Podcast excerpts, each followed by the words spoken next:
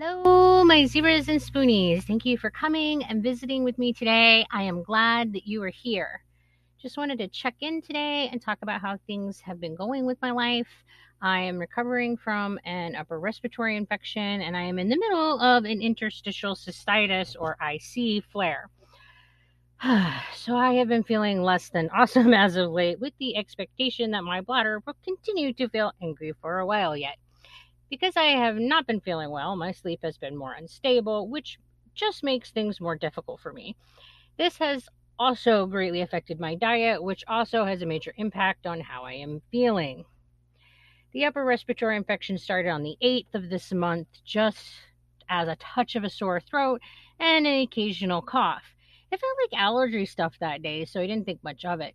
When I woke up on Sunday, I knew that there was more going on than my allergies. When I swallowed, it felt like broken glass was grating down my throat.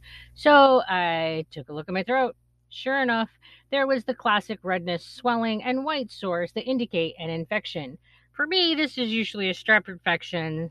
Since I am a nurse, I had to go get checked out. That meant going in to the walk in clinic since it was a weekend. They were very thorough. I was lucky and got the FNP that I once had as a PCP. She is very good and is familiar with my case, which is super helpful. Uh, she swabbed me for everything.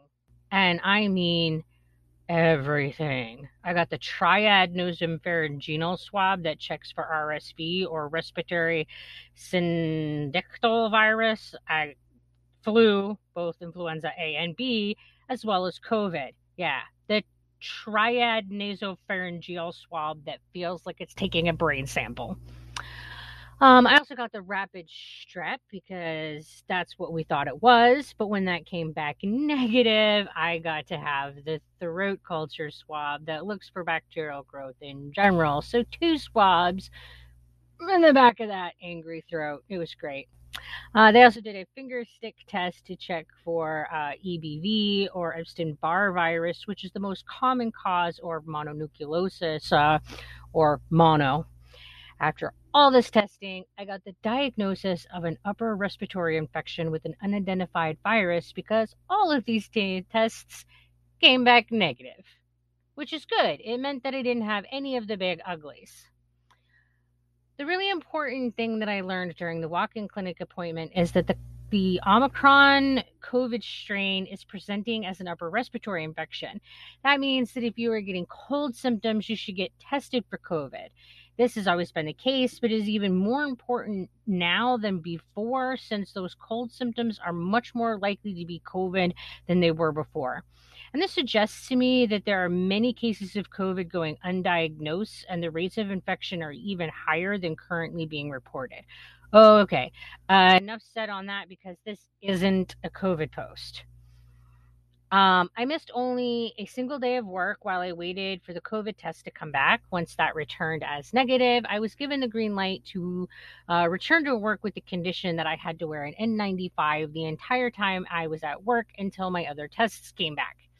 This is because the N95 would keep me from spreading the other infections. Now, that being said, my employer was not saying that I had to work sick. They would have allowed me to call out sick if I was feeling too unwell to work. But since I wasn't feeling that ill and there was a way to keep me from sharing what I had, I continued to work while I've had this infection. I have also continued to wear the N95 the entire time I've been at work because I learned that that was the only effective way to protect myself from COVID, in addition to being sure that I wasn't sharing this unnamed virus.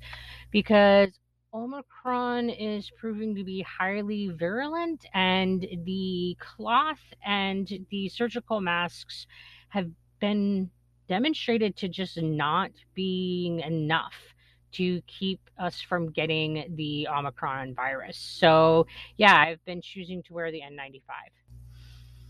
My throat symptoms actually got worse over the first week and it got really painful. It got to where I was pretty limited on what I could tolerate eating, even when I was using the throat numbing medications before I ate. Uh, and this is what led to my diet being so completely shifted from my usual. That, of course, led into my stomach and guts being unhappy. They are never happy with any changes in my diet, even if they are changes where I simply am eating more of my safe foods. I feel this is most likely because of the mast cell activation syndrome or MCAS because with that, it's more about not meeting the histamine threshold than avoiding trigger foods. It can be a complex dance where you can safely eat some of the food without problems, but you can't eat it with another food or over a certain amount. And you can't eat any of that food if your body is under stress. So, yeah, it can suck to try to keep your intestinal symptom happy when you have mast cell activation syndrome and you're sick. Today, my throat is feeling normal. The redness, swelling, and right, white sores have all healed up. The only symptoms that are left are the ones that I started with that made me think that my allergies were triggered by something. Um, I have some mild nasal congestion, post nasal drip that is leading to an occasional cough, and a runny nose. I am thankful that the symptoms are improving, and I will be glad when it has completely gone along its merry little way. Unfortunately, whenever I get an infection, there is a high possibility that I will also get a flare in one of my chronic conditions due to the stress that my body is under. Stress is the most common trigger for flares in any chronic illness. This time around, it has been my IC that has flared up. It started to flare on the 20th while I was at work. The timing sucks because it meant that I could do nothing about it in an immediate fashion. Luckily for me, the pharmacy is open late enough that I was able to pick up some urine test strips on the way home because whenever I have an IC flare, I test my urine to make sure that it is not an infection, delaying the treatment of a urinary infection because I was treating it like an IC flare could lead to serious consequences. So I personally feel it's important to rule out an infection before anything else. Now that I know that this is an IC flare and not an infection, I have moved into flare management mode. This looks really different for everyone. For me, it means doing my best to increase fluid intake, even though I know that doing that will make my gastroparesis or GP rather unhappy. It is important to flush the bladder. Doing it comes with the risk of a GP flare, though, and that's always a challenge when trying to balance multiple chronic illnesses. It really is about balance, and w- when one is flaring, getting things back into balance can be hard. I did end up with a day of my GP flaring, and I spent a morning vomiting uncontrollably despite having taken my nausea medications. Then I was wiped out and I had no more spoons, which resulted in me going uh, back to bed to sleep. This has led to further disturbance in my sleep cycle, which puts me at risk for another for other chronic conditions flaring, uh, most notably my ocular migraines, because they really hate it when my sleep is unregulated. But this time I was lucky, and the 11 hours of sleep did not trigger a migraine. Back to the IC management. I've been trying to drink more fluids to flush out my bladder.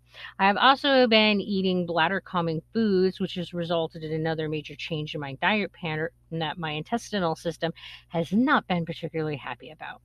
The result is that I am definitely not constipated at this point.